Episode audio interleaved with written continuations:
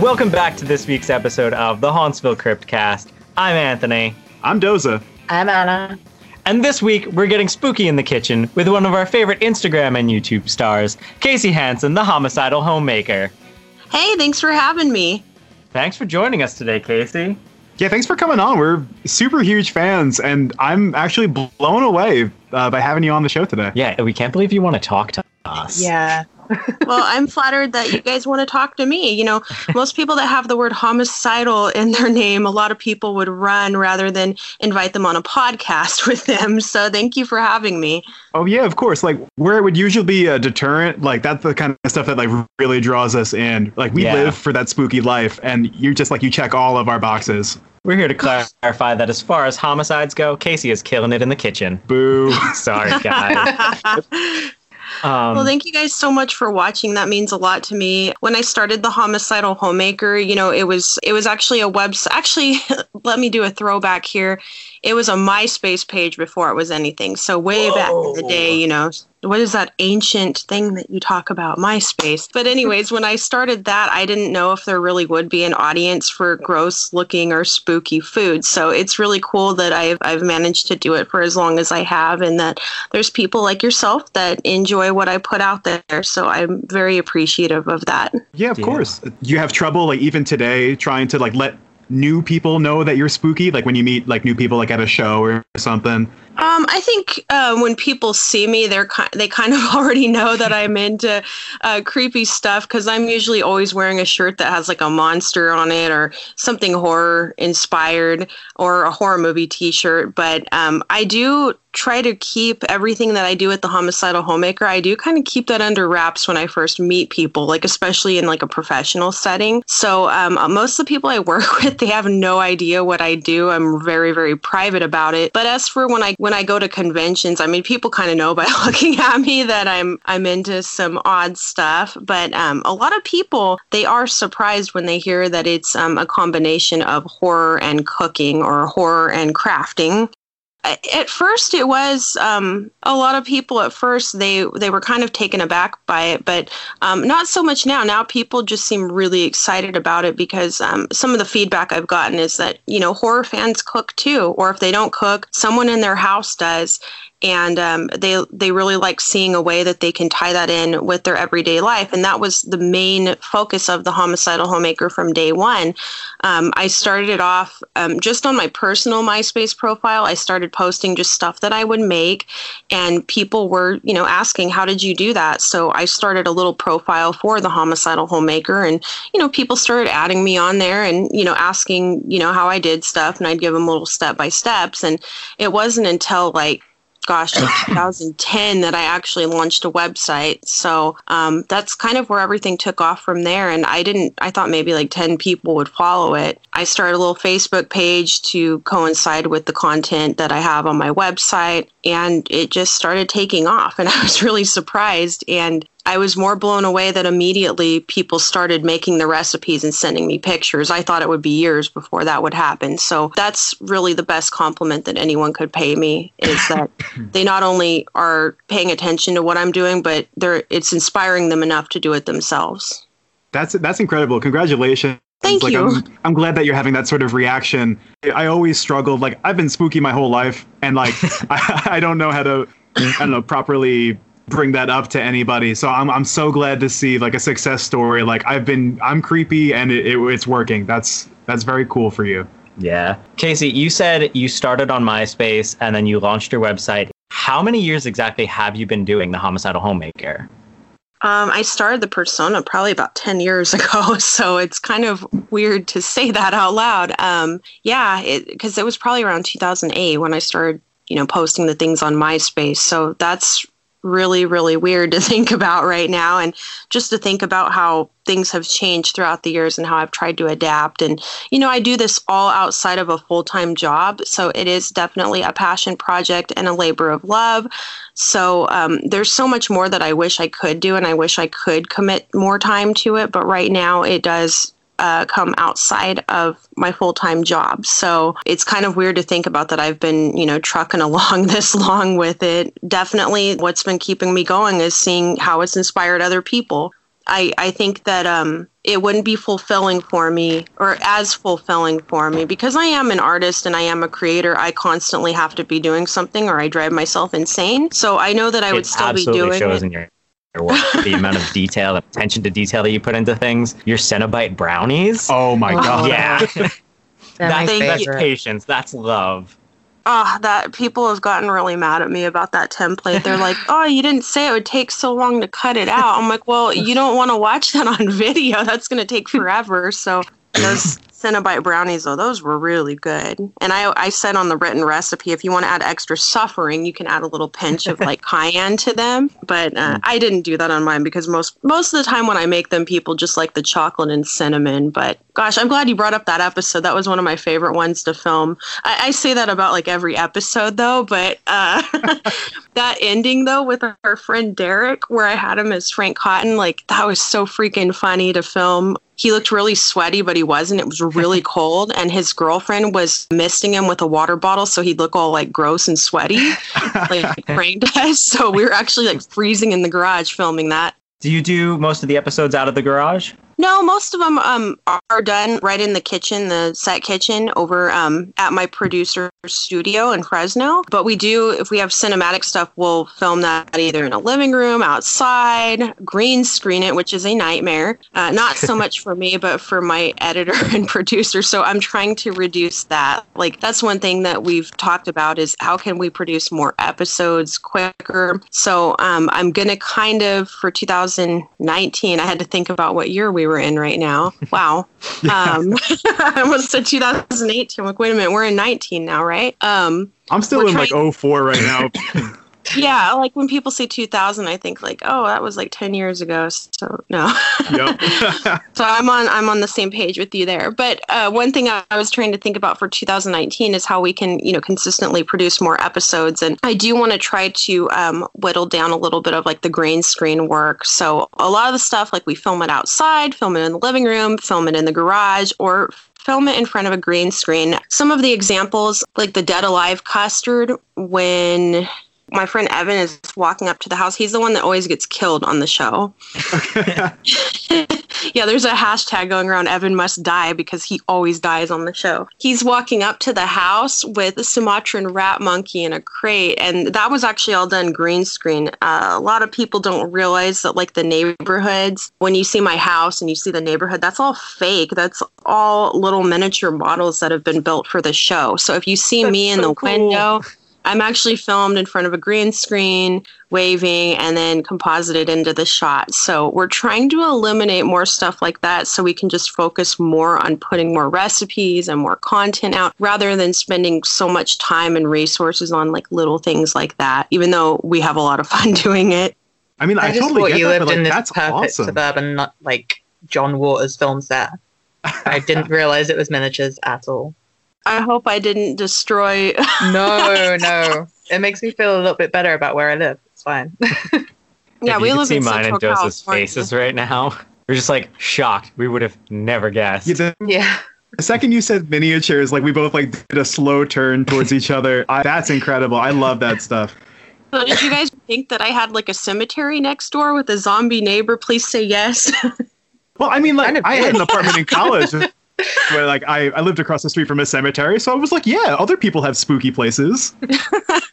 yeah, that that whole little cemetery too. Like we can move around. We've used it for different episodes. And our friend uh, Michael, he's actually he does makeup and effects on the show sometimes. He had this really killer uh, zombie costume. So I was like, he's the zombie that you see on the computer, like watching the shows. and uh, he's also he was Jason Voorhees on the Friday the Thirteenth Camp Crystal Cake.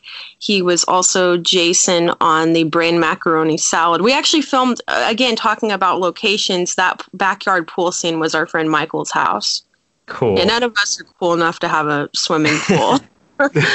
so um, we asked him, we're like, hey, can we film like a little pool scene? And, and Samara is his daughter. So I, she was really cool. I was like, "Are you cool with like climbing through the inner tube like you're coming out of hell?" And that that was such a fun day. So we do move around to answer your question as I sit here and ramble on and on because I can't make my point. we film at a lot of different locations, but uh, mostly just in the kitchen, and it, it is fun to get out of the kitchen and do other things. And a lot of times it's like we try to make our own little nod to the film, like on Poltergeist or like on the stuff. And then another time we'll try to try to replicate something from the film, like the Dead Alive custard scene. That was a nightmare to film, by the way, the ending.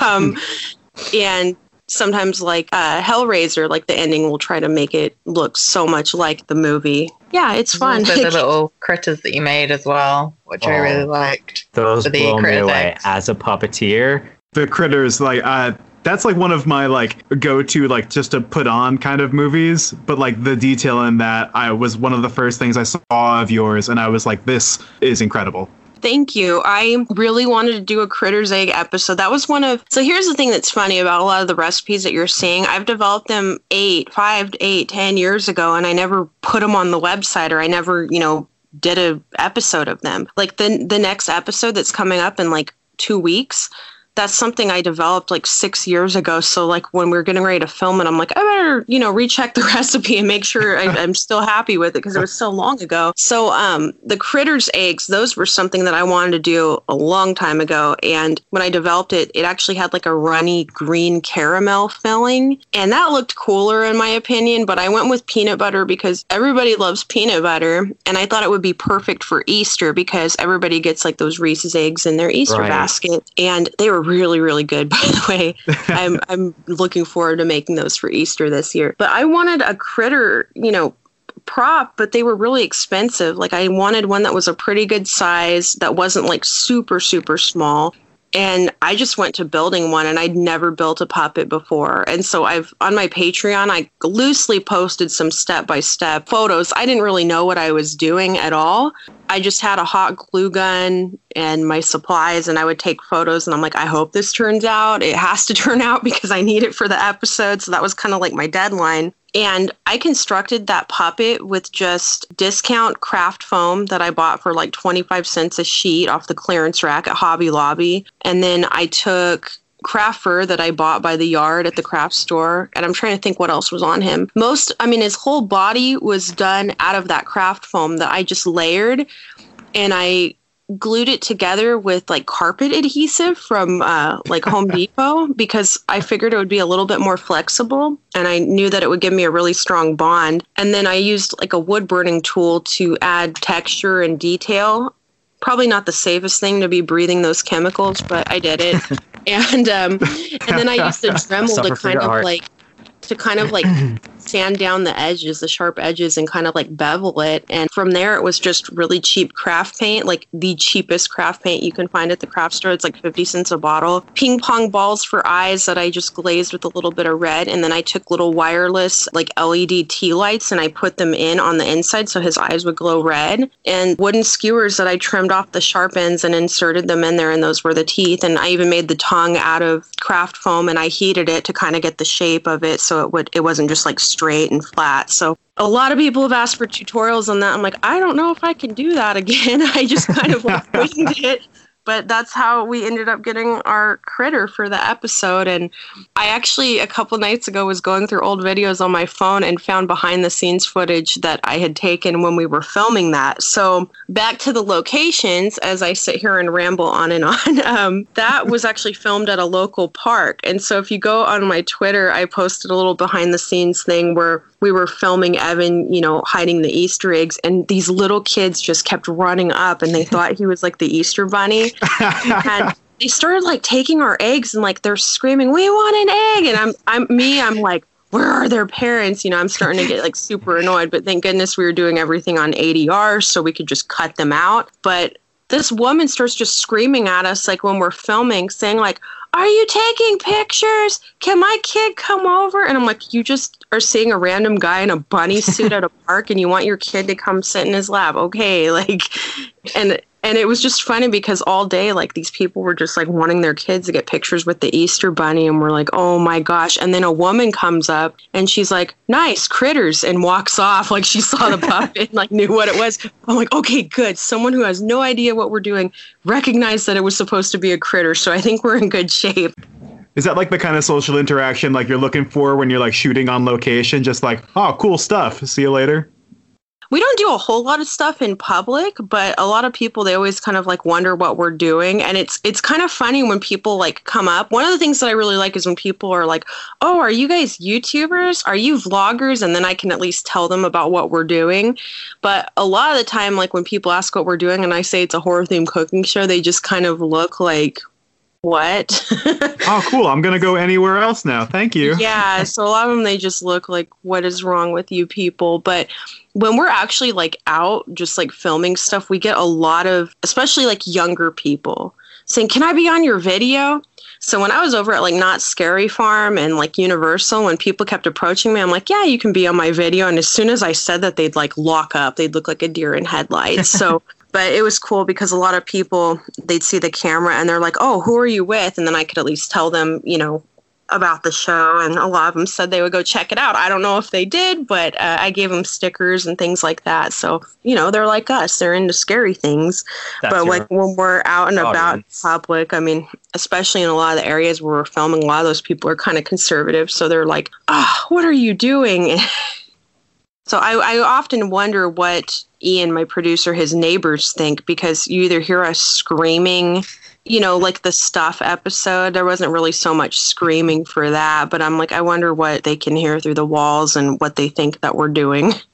I mean it's fresno. There's a lot of weirdos there so So, Casey, as somebody who loves practical effects and loves all the attention to detail that you put into every one of your episodes and every one of your pieces, my biggest question for you is how do you decide how to translate something from the screen to reality? What makes you decide that for something like a Critter's Egg, you know, you're going to use peanut butter, like the ingredients you're going to choose to make that a reality? Some it's it's really dependent on the recipe or dependent on what I'm trying to get inspired by. Sometimes I'll look at something and I'll I'll watch a movie. Like when I get an idea for something, I'll watch the movie over and over again. I'll make notes like if they say something and if how I'm thinking, okay, well they used that here, maybe this ingredient will look like that or they reference this food item. Let's tie that in cuz I I don't know. I feel that it would be easier for me just to make something and to call it something inspired by the film, but I really want to find a tie in with that. So, like on the Hellraiser brownies, I, you know, at first I was thinking, okay, maybe I should do them blondies so they would be like a golden color. But I was like, well, I want to call them like I want to tie it in with Cinnabites. So I'm like, cinnamon, Cinnabite. And then I was thinking about like this chocolate and cinnamon with a little bit of the chili powder. And I was like, oh, that could be like the extra suffering. So I try to like really pick apart things and find ways that I can tie the ingredient in with them. And so, like, for an example, with the stuff marshmallow cheesecake, I I redid that recipe like so many times before I was happy with it. And I, I knew that I wanted it like a no bake cheesecake, but I wanted it with like marshmallow fluff and marshmallows because the stuff is very like marshmallow fluffy looking. And again, I was watching it and they have that character Chocolate Chip Charlie. And I'm like, I'm making the crust Chocolate Chip Charlie inspired. And so that's why I use chocolate chip cookies for the crust on that one. So it's um it's really dependent on the recipe and on the movie. I try to watch things. I try to find nods in the movie on maybe how they did something like Camp Crystal Cake, the Friday the 13th one that I did. I was like, okay, it has Jason's mask on it, but I wanted to tie it in more with like the summer camp theme. So I did a toasted marshmallow filling, you know, because that's everyone's favorite summer camp treat is toasted marshmallows. But uh, yeah, I just try to find something within the movie that I can tie into the recipe. And I'm trying to be careful right here because I'm like, oh, that episode hasn't come out yet. Don't talk about that. So in Your my secret's safe with us. In my thank you in my recipes for room work like an example um, i just did like the hot buttered red rum. Like hot buttered rum is a classic drink. My sponsor deadhead rum uh, they they send me lots of rum. Also sangre de vida tequila. So i i get to play around with rum and tequila quite a bit which is pretty awesome. I wanted to do a holiday drink with the rum and I've drank many hot buttered rums, and I thought, well, why don't we make it hot buttered red rum inspired by The Shining? And that's perfect because, you know, it would keep you from freezing to death out in the hedge maze. and everybody needs a little alcohol awesome. around the holidays so they don't actually go chop up their family with an axe. So yeah, no, I absolutely love the attention that you pay to detail. Like even just getting to hear your inside, like your thought process on bringing these things to life and seeing how much you truly pay attention to really making something a reality and what your process is in like, you know, the specifics of it all and deciding what pieces of the film matter most to make this accessible to the fans, accessible to people at home, which I think is super important. And just like a very true labor of love. Thank you. It's really important for me to do things that not only are entertaining for people, but that are easy for them to do, like for all skill levels. Like there's some things that are a little bit more difficult, and then there's some things that are so easy that if you've never cooked before, that you totally could do it. But it's not fun to read a recipe and want to make it, and then you realize, like, you know, one ingredient costs a lot of money or you have to special order something. And then there's this whole possibility that it may not turn out. That's not fun for me. I hate when that happens to me when I'm making recipes. So that was like one of my main goals is, you know, make things that are, you know, lower in cost, that are pretty easy for, you know, all skill levels.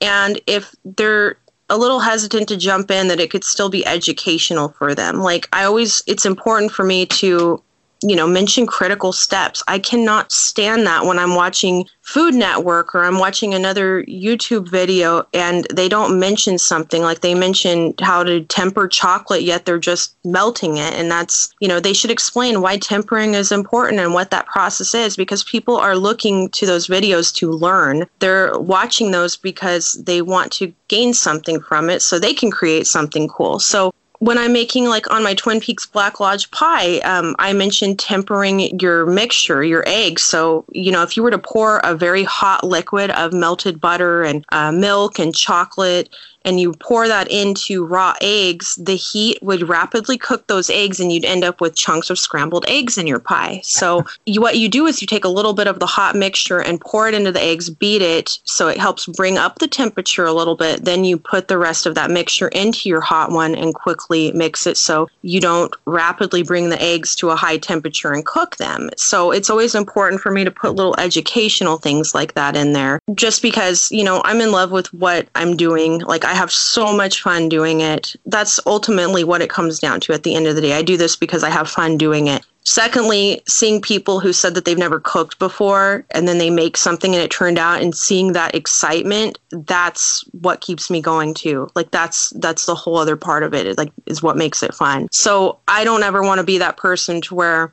I left out a critical step and then they end up with like this big mess and they have no idea why. Like and if if something doesn't turn out so good i do always try to jump in and tell them what i think went wrong. And sometimes that's also on other recipes that aren't mine. I'll see their results and i'm like oh well maybe try this instead. So i always try to be really helpful because it's not fulfilling for me to see people discouraged. And uh, that's that's really what it comes down to. You know i, I want to make it fun for them to watch. I want to make it fun for them to make, and I want to make it educational so they can learn from it and apply that to other things that they cook.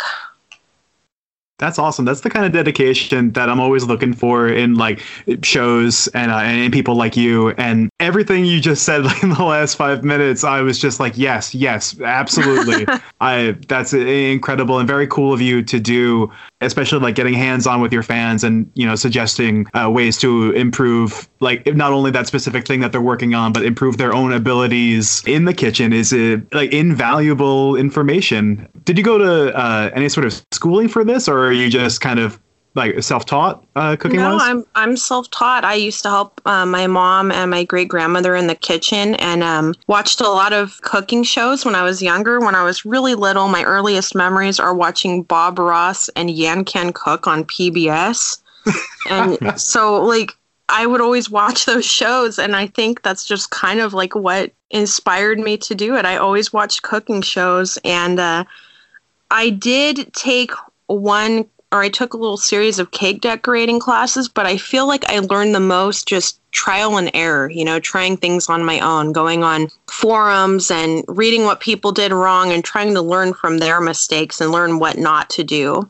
So I really haven't had any actual training. I've went to local cooking classes that like chefs put on here, but I haven't gone to like culinary school or anything like that. I just know that like I don't like going out to eat and buying something when I'm thinking I could make this better at home myself. That's kind of like what a lot of the driving force is or is, you know, why is this so expensive? I bet I could do this and it's fun.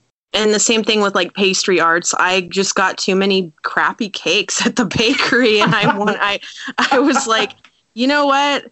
I know how to bake a cake and I'm an art major. I'm sure that I I could do something pretty cool. It started off like that. Like I got my brother a cake for his first birthday and it was we ordered it from a popular bakery here. It was so dry. They spelled his name wrong. I don't know how you could spell the name Adam wrong, but they managed to do that. I mean, it's one thing if it's my name. I spell my name weird, but Adam, A D A M, and it was written on the form. I don't get how they could misspell that. And it was supposed to be Elmo, but now that I'm looking back on it, it probably looked more like a jacked up version of Hellboy or something. I mean, it was just like, it was so bad. And I'm like, how could you mess that up?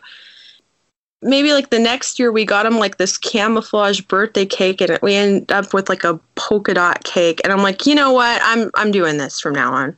Yeah, I will not that- dedicate my whole life to making better things than this. so i that's kind of how i started with the cakes and i found a picture where like oh my gosh it was so embarrassing. It was like one of the first cakes i ever did. I had no decorating supplies whatsoever. I did not i had never used a piping bag. I didn't have anything. So i he wanted like a spongebob birthday cake and I found like a little sketch that I did because that was actually what I wanted to be when I grew up. I wanted to work for Nickelodeon Studios as an animator, and I never pursued that whatsoever. I have too short of attention span. I, I I dropped out of the animation class I was in in college. I just it was too much for me. But I was pretty good at drawing all of the characters, so I was like, okay, I'll sketch out SpongeBob, and I uh, I used toothpicks to draw it on the cake, used a knife, and it's pretty bad, but now that I look back, I guess it's not that bad for not having any experience. So after that is when I enrolled in a cake decorating class. And for some reason, I just, I really got into it. I hate the cleaning up part, I'll, I'll admit that, but I like making cakes and I really like eating them. So that helped with the learning experiences to always have cake on hand. Yeah, we're we're all the better for it. Like that formative experience for you has shaped my whole worldview of like what needs to go into a cake now. It needs to have a certain level of detail and quality. Like and seeing like stuff like this, like the ability to do spooky cakes, like I don't ever want any sort of confectionery otherwise. All of my desserts for every birthday and holiday need to have some level of spookiness to them now. Well, of course. it's That's your the best fault. way. well, I'm going to take that as a compliment. So Oh, absolutely. That's my intent. I mean, I, I think I've told you before that like I listen to well, I watch most of your videos before I go to bed because it just relaxes me a lot. Um, and I think I also mentioned to you before in a message that your show reminds me of a Vincent Price cooking show hosted by a more genuine, down to earth Elvira in a John Waters movie set. that, is, that is so that- cool. Thank you. and I just think like that's the most relaxing thing in the world. No offense to Elvira, obviously, we all love Elvira, but you know, um, in terms of being a horror fan, I like and being down to earth, like yeah. Uh, but I, I'm very much used to listening to you rather than actually speaking because uh, I actually first found you in 2014, 2015 uh, through your website. I was Oh, looking wow. So before the show. Yeah, before the show actually aired in 2016, I found your website and I was looking for, for something to bake that Halloween for a party. And I came across your site and I saw a promo video for the upcoming YouTube channel. And I was like, yep, subscribe for your first video, even went up. And I've been watching ever since. So it, it, it's become routine now for me to just listen to your voice and not respond. Well, I appreciate you so much. Uh, not only you know as a long-term fan of the website, but also one of my uh, my OG subscribers. That's awesome. and you know that that whole time was really like nerve-wracking for me because i thought are people gonna like get it that i'm making gross food and i didn't want to go like right into that first episode with doing something super hard because i didn't want to discourage people so i tried to think of what is one of the easiest recipes on my site and what is a low cost recipe on my site and what is something that's you know quick to make and that's why i went with the edible entrails because that is one of the most popular recipes on the website and I've seen so many people be inspired by that afterwards. Like so many people have made like intestines filled with other stuff, but mine's the OG one. yeah, and I remember you saying that you were making it because you had a jello mold of a brain and you didn't want something that was just in the shape of a brain. You wanted it to have the detail of it as well. And you wanted to go into detail with the cooking rather than just have a generic mold. And I thought that was amazing. Thank you. I try to do other things with the jello mold too because everybody I think has bought one of those throughout the years now that they have them at like the 99 cent store for Halloween every year. Cuz the first one I had to buy I had to pay like $12 for it and have it shipped. But now I keep buying I have like so many of them cuz I've done like brain eating contests at some of the events I put on. So like I probably have like 15 of those jello brain molds but I don't want to just make it to where it's like a jello brain. Like I want it to have like different textures and I want it to you know have a gross color. But I also want to make things that that aren't jello. Like that's why i came up with the brain macaroni salad. You know you can use it for something that's definitely not jello. I appreciate that you remembered me saying that. Yeah no, no it was a while ago but yeah. A lot of these things i think i write them and i don't think anybody actually ever reads them. I think they just like skim over it and go to the recipe. So like that that means a lot to me. I mean, you mentioned that you use the molds in some of your events still. I was going to ask because you founded the Central Valley Horror Club. Yes, that's correct. That was actually the first horror themed organization to ever take place in Cal- Central California. And I just really did that because I wanted to meet other horror fans in the area. And they actually were some of my guinea pigs for uh, some of my early recipes from the Homicidal Homemaker. Sometimes I bring them to the movie nights that I would host. And I have put that on um, hold right now just while I focus on the Homicidal Homemaker. I kind of had to make a decision on where I wanted to devote my time and I picked the Homicidal Homemaker. And um, I also hosted the first zombie themed event to ever take place in the area, the Visalia Zombie Ball and Crawl. And everyone thought I was out of my damn mind when I decided to do that because of the area that we're in. Nobody wanted to run any um, articles on it. They didn't understand why anyone would want to do a zombie themed or a Halloween type event when it wasn't Halloween. I fought with the local media. They did not want to run anything on it. There were the local the local one where I live in Visalia, they didn't want to run anything but Fresno. They saw that this was a pretty big deal and they actually came down and took photos for it. So it got easier year after year. Once The Walking Dead came out, it was a lot easier to get the media to cover it. I feel like that kind of opened the door for the undead community. it made it a little bit more welcoming for for press. And that event got way too big for a small team to handle, and it was a lot of fun. But like when 800 people show up, when it's like a team of eight people, we're a very DIY event. I mean, it was just more than we were expecting. And that was another thing that I had to make a decision on. It was either continue to do that, which could take all year to plan out, or focus on the homicidal homemaker. And so again, I chose the homicidal homemaker over that. But it was fun. We did like a free zombie themed photo booth. So if you paid to get into the event, you'd get your photo and you could download it for free. And we had a brain eating contest that you could join. I think one of the years when it was at a pizza place, like the grand prize was like the biggest pizza on their menu. So after you eat this brain, you get a pizza gift certificate. Yeah, the the brain eating contest that was a big task to take on to make like 15 jello brains.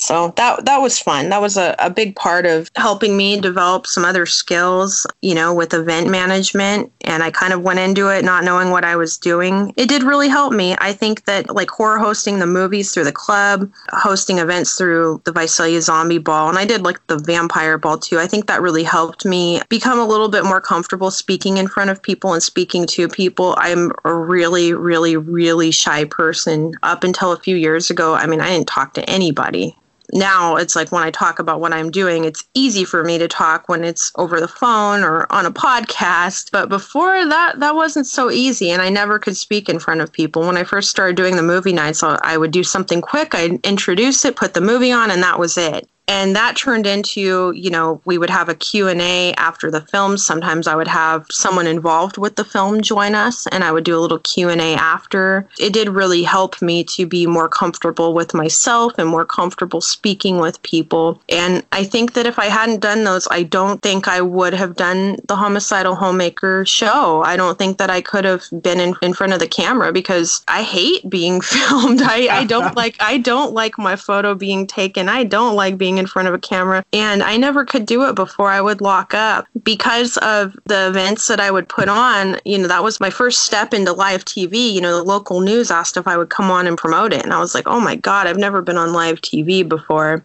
And I went on there and it was fine once I did it. I, I think I've grown quite a bit since then, I hope. but then I went on to eating brains on live TV. So, you know, I think I, I think I got better.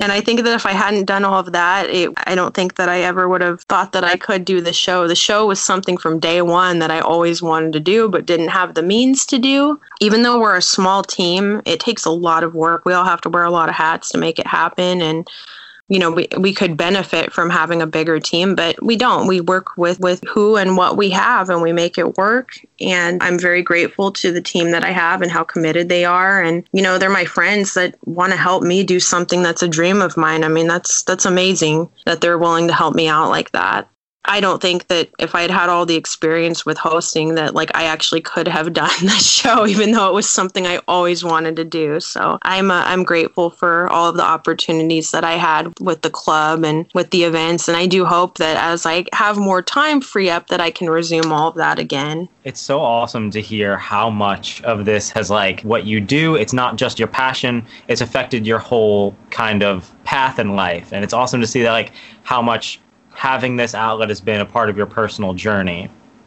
So thank you for sharing so much of that with us. I think these are things that mm-hmm. people need to hear, people need to understand. Mm-hmm. Like they tune in, they watch the videos that you put up, mm-hmm. they check out your Instagram, they check out your website, they see the recipes, but to know how much honestly and truly goes into it from you and your personal experiences is absolutely amazing. Yeah, it, frankly, you. it's it's super inspiring. Now you've got uh-huh. these incredible recipes. They mm-hmm. all taste delicious, but like you mm-hmm. said, they may not look as appetizing as they taste. You've got your brains, you've got your intestines and entrails, and you've got your red velvet chop meat. Out of all the things that you've made, mm-hmm. appearance-wise, what was the hardest for you to get somebody to sit down and actually try? Oh gosh, that's a tough one. As silly as it sounds, those hot dog fingers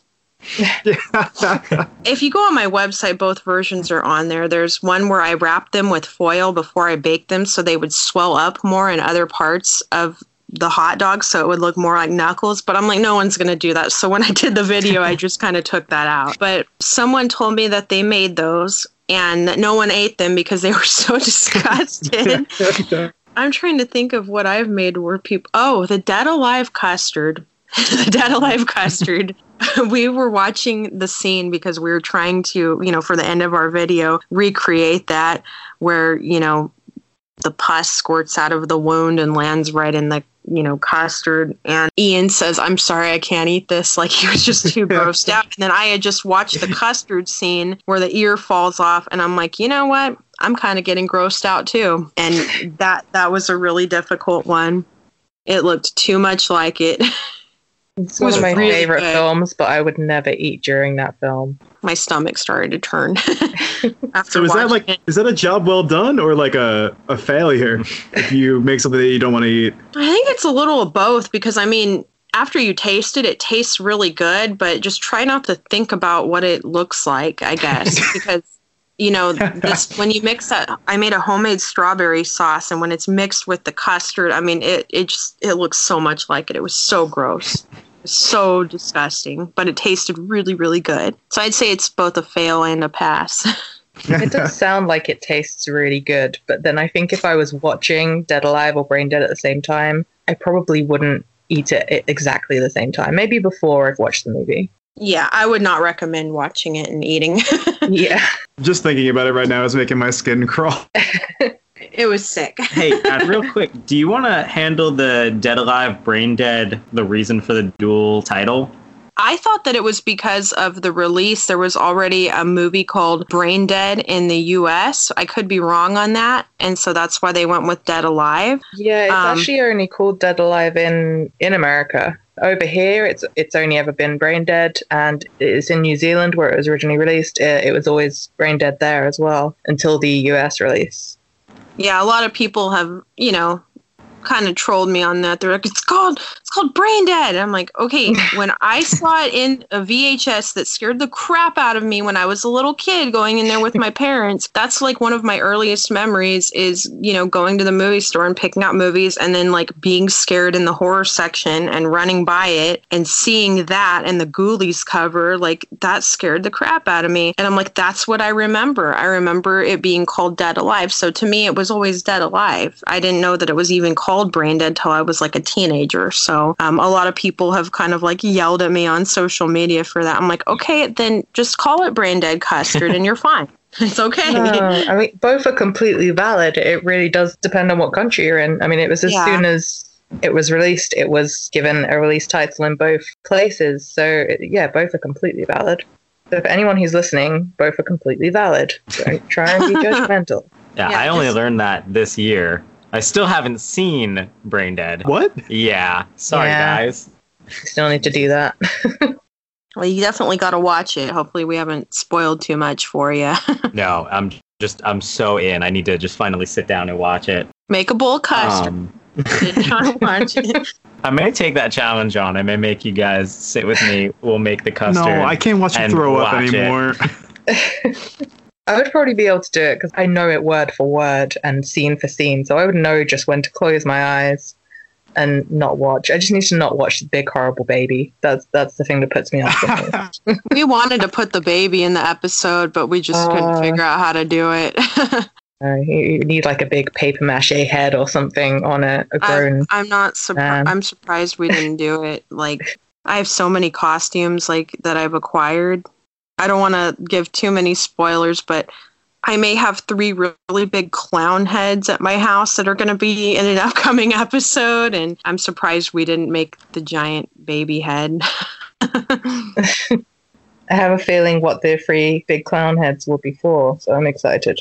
Yeah, I actually bought them uh, the first year we did the show, but we have to film it within a certain window of time because they're very hot and it gets about 108 in Fresno. So it has to be filmed during the cooler months. So yeah, we've kind of held off on that, but you can probably guess what those are for. Yeah.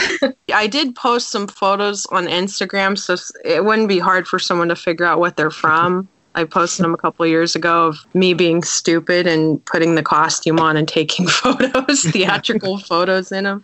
But you could totally tell it was a woman wearing the costume. So I had to like put pillows around my body so you couldn't tell it was me. Because I'm like, it's totally clear. Like when you put the costume on, it says one size fits all, but when a woman puts it on, you can obviously tell that it's a woman's figure under the costume. So I was like patting my my whole chest and belly with pillows so you couldn't tell. And I still looked like a little kid in the costume because I'm only five two, so it was like hanging off of me. Out of all the horror movies you've seen, what's like the number one horror movie that you've wanted to make something after, but couldn't quite figure something out for? Like your big ambition project. I don't want to say I haven't figured out something because I have. We just haven't done the episode, but Slumber Party Massacre 2 Yes. and it's been a personal goal of mine and i'm not trying to give too many spoilers here but about 2008 i was in Fangoria's spooks model contest that was a big step for me to even enter that because of how shy I am and at the time how much shyer I was. And I didn't think I would get very far because it was a bunch of people that were models and actresses and had established names in the horror community. And I entered that and somehow I made it in first place on the fan voting segment of the contest and I made it all the way to the finals. I didn't win, but it was a really rewarding experience. But I always said that the next year I was going to enter, but they didn't do it again next year. But the next year I was going to build the Driller Killer's guitar, and I never did. And my dad and I had plans for it, we just never built it. So I'm like, you know what? I need to do that and I need to do it for an episode. And I even have the actor picked out that I want to be the driller killer and I have the recipe ready to go, but we just haven't done it. So that's kind of like the holy grail episode right there for me. That's awesome. I'm looking forward to it, truly. Have you got any um, William Castle films in mind to make anything oh, from? William Castle's my hero. like I love William Castle. Probably my favorite William Castle film is I would say The Tingler. Yes. yes. so that was that's one that I'd love to do. Maybe something after Strait-Jacket. I have a costume that I built after uh, Joan Crawford's character in that movie, but again, I just haven't worn it anywhere. We have an episode coming out, hopefully uh, before this one airs. We talk about castles a bit. We talk about the the Tingler and uh, the original 13 Ghosts. So it's it's cool to to hear your take on castles. I'd love to sit down and do like a whole episode about him. Oh god, I could talk about him all night. I he's my hero. The whole thing like that really really drew me. And not only the films, the films are incredible and they still hold up after so long and they're so entertaining and they were just so creative. There was just something about them that I feel can't be replicated today. It just it was a combination. It was like this perfect combination of so many things from that time. He worked with what he had. He was so creative about it. The whole marketing gimmicks are what really reeled me in though. I, I work in marketing. I I am a, an artist in the marketing and advertising field. So it kind of hit home for me and especially with everything I do I really like gimmicky things and I just I fell in love with that and I thought if, there's like one thing I could wish for it would be a time machine so I could go back and enjoy you know the premiere of these films. That's like probably the first thing I'd do. You and I are on the exact same page I, I love a good gimmick, and I, I have such respect for just like people doing what they could with what they have. And I would give any amount of money to have gone and seen the Tingler live. Or yeah, that, that live, would have like, been incredible. Someone did it like a year ago, and they actually wired up the seats so they would, you know, tingle you. Oh, that's so awesome. I don't remember where it was, but I saw it online. I was very envious that I couldn't be there. Yeah, that's the kind of thing that like people people don't do anymore. You don't get those sort of like gimmicky horror films, and I don't know if it's a, a result of just like what horror has evolved into, or it, we just like don't make movies like that anymore. But it's like it's a, a real shame. Yeah, there was just something magical about that, and I'd give anything to go experience it in real life. Would you say that uh, William Castles is like uh, your your number one horror guy? Like, wh- who who would you say? I guess rather uh, is your biggest influence in the, in the horror community? I would say William Castle and probably Vincent Price, with nods to horror hostesses like Vampira and Elvira. But I would definitely say William Castle. That's so awesome. Mad respect from me, definitely. I think those are about the best influences that you can probably get, to be honest, in this sort of genre mixing the sort of like 50s style with the 80s style like you do those are just really perfect influences Thank you. And I, I do believe that a lot of that, my how I like the 80s style and the 50s style, I think that comes from my childhood because I am a child of the 80s. So that's very nostalgic for me. But I did spend a lot of time at my great grandparents' house when I was little, and everything there was from like the 50s and 60s. So I think that I just have a fondness for it because of that and for my childhood. And, you know, a lot of that stuff was from before my time, but it, it is nostalgic for me because it does remind me of my childhood and spending time over at my great grandparents' house watching the Munsters and the Addams family and also shows on PBS like Julia Childs and Yan Can Cook and Bob Ross. So I do believe that's why I'm such a fan of the 50s and the 80s. And I mean, that kind of reflects not only in my own personal style, but in like my decor and my furniture and everything like that. Oh, definitely. I mean, I'm a child of the 80s as well, and I find sort of Vincent Price and old black and white films and stuff so nostalgic. um, so I definitely come from the same sort of place with that. I was going to ask you about the guests that you have on your show because you have quite big names, well, to us in this sort of community, like Calabrese and Stellar Corpses. Are they personal friends of yours, or are they just sort of surprise fans that you gained along the way? With Stellar Corpses, I was a really big fan of their music. And um, how it started off is, gosh, it was probably like 2007, 2008. I happened to find a flyer on the floor at a venue that they were playing in Fresno. And I was like, oh my gosh, I listened to this band and I didn't hear anything about the show. And I went, and there wasn't a big turnout because there wasn't like a lot of promotion of it. And I just stayed in touch with them and we became friends really easily. Like we just hit it off and we stayed in touch. And um, they ended up playing my zombie ball event in 2000 i think it was 2009 they played it. And after that we just we became really good friends. They're big supporters of mine. I'm big supporters of theirs when they played the zombie ball the first time, like we stayed up till like four in the morning drinking cheap beer and playing Nintendo and Super Nintendo. So we just hit it off as friends really easily and, um, you know, hang out as often as we can. I have family over in the area where they're from. So sometimes when I'm over there, you know, we get to hang out. And they were playing a show that I was hosting. I, I didn't put it on, but I was like the MC of the show. And it was around my birthday. And I asked them, well, would you guys want to be on an episode with me? And they said yes. And so we did our first little killer cocktails with, they're also playing with Argyle Goolsby. Um, he was in Blitzkid, if you've heard of them. Yeah, Um, we, we very- love Argo. Very, We're very, Argyle Goolsby fan. Yeah. he, he is so nice. Like, Oh, yeah. I know we when you met him see a him, at, couple of weeks, a couple of months ago, actually. When you see him in pictures, you know, it, it's like hard to picture what his personality would be like, but he's like, he's so nice and he's so humble and he's like, he's just so entertaining to watch on stage. So it was, I was really nervous. Like, you know, I'm, I'm there with, you know, Dusty and Emilio. I know them very well. And I was still nervous when we were filming because we didn't film, we filmed that at a venue. So it was a little nerve wracking for me because I wasn't in my normal setting and uh, we didn't really have like a kitchen. We're in a back room at a venue at a bar trying to make cocktails. So um, that's how that started. And then I've been a fan of Calabrese for a really, really long time. Like I, I saw them with Stellar Corpses gosh, probably like 2009. And I had tweeted one day, like, oh, you know, here's my episode with Stellar Corpses and, and Argyle Goolsby. It would be awesome if I could get Calabrese. And they wrote back to me and said, let's do it.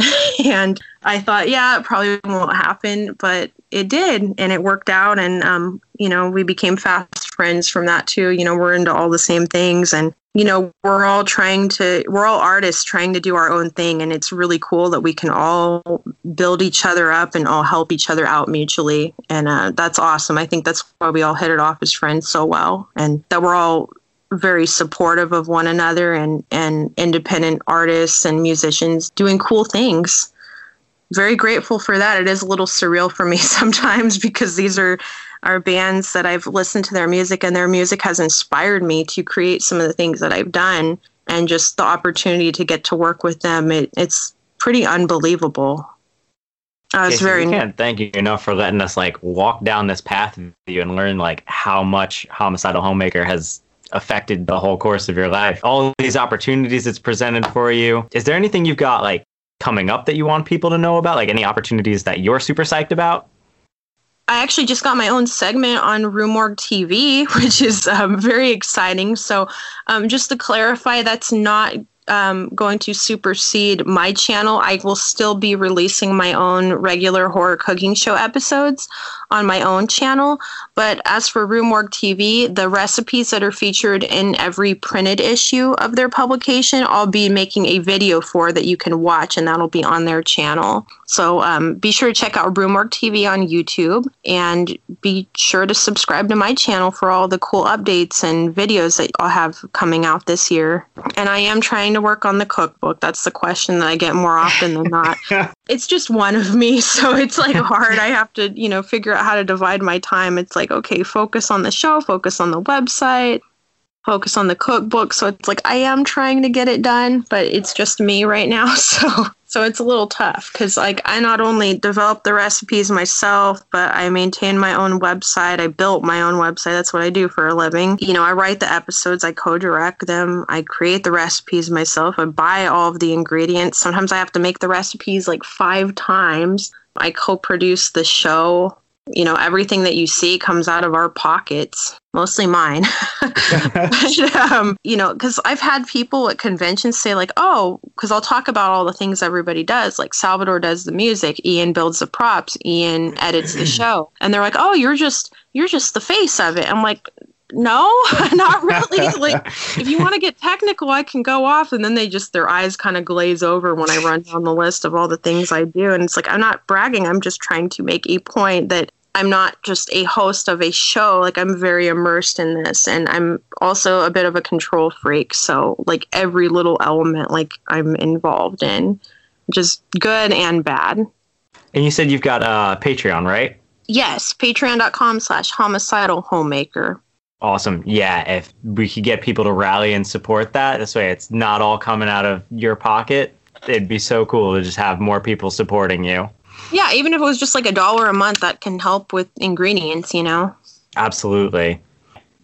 So, today's fear of the day, I might butcher the name of this, but it is Arachibutyrophobia. Arachibutyrophobia. Arachibutyrophobia? Yeah, what do you guys think that is? It's the fear of there mm. being spiders in your food. no. Oh. Fuck. Is it the fear of your food coming alive?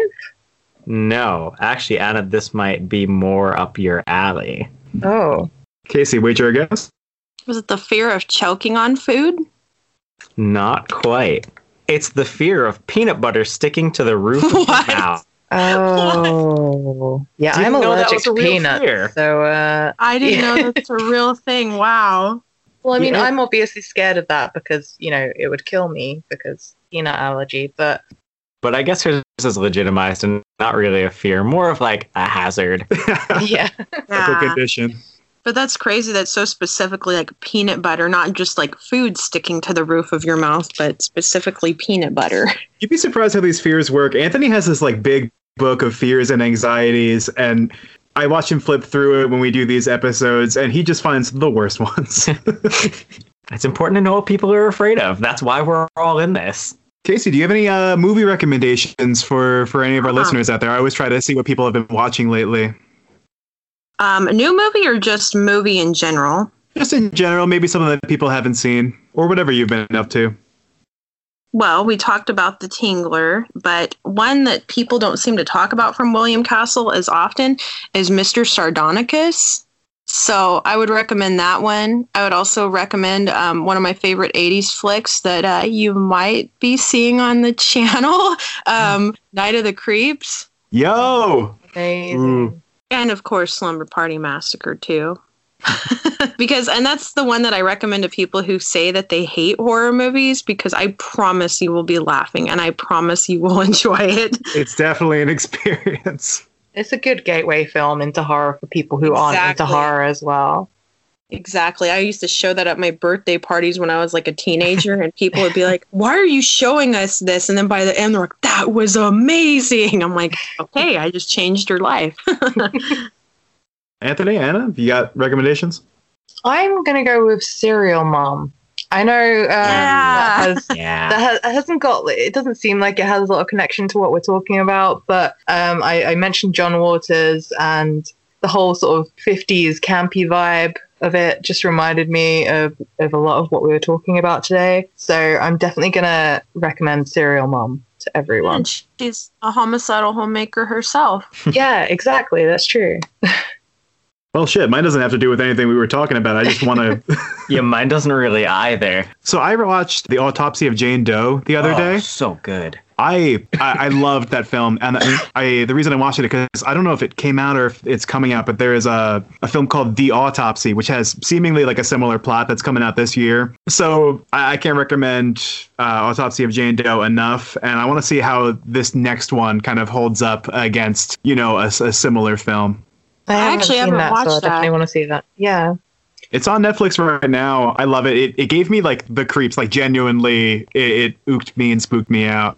It is a truly phenomenal movie. Casey, it'll be easier for you to get on Netflix. Anna, uh, I don't know about if it's on UK Netflix right I now. I think it is actually on UK Netflix. Actually, I, I still find it ridiculous that we have different versions of Netflix, but yeah, I'm, I'm fairly sure it's on mine. Well, now that we all have homework, yeah. My recommendation of the day, it's a little lesser known. Uh, I actually only found out about it because a horror punk band that I really like, Rebel Flesh, appeared in it. It's called The Barn. And Oh yes, I just watched that. I really enjoyed it. That was really cool. Like they really nailed the soundtrack and the vibe. And I heard that they finally got funding for the barn too. Yes, I'm super excited for that. So That's watch more The why Barn. um, my plug is The Barn. Uh, they did an excellent job nailing the 80s vibe for a film that came out last year. Yeah, I, it, I was really impressed by that. Well, before we wrap up, Casey, thank you so much for joining us here today. For all of our listeners out there, definitely give her a follow on Instagram at the Homicidal Homemaker. Check out her YouTube, The Homicidal Homemaker. And if you're uh, going to check out her website for her recipes, thehomicidalhomemaker.com. look at you giving all her plugs. Did I miss anything? yeah, Casey, truly, thank you so much. This has really been great. Like, out of all the guests we've had on our show, you've been the first. So I, I'm eternally grateful. Yeah, and I talk I talked enough for like the next four guests, so I apologize for that. I, I could No, have this done this been so all cool. night. Yeah. Yeah, th- this was amazing. Thank you so much. Well, thank you guys for having me. I, I'm very flattered that you wanted to have me on to have me uh, just ramble on about what I do and my experiences and my inspirations. And I, I'm very appreciative of that. And I'm very appreciative that you guys uh, like what I do and what I'm putting out there. Uh, of course, like I, I think it's so important to support other people in like the the horror and spooky communities, and I just every bit of what you do is uh, incredible and inspiring to me on a personal level. So I, I can't thank you enough for the content that you put out and for being you know who you are. Aw. Thank you all for listening to the Hauntsville Thank you all for tuning in to the Hauntsville Cryptcast. I'm Anthony. I'm Doza. I'm Anna. and I'm Casey, the homicidal homemaker. Happy hauntings. See you in hell. That's a wrap.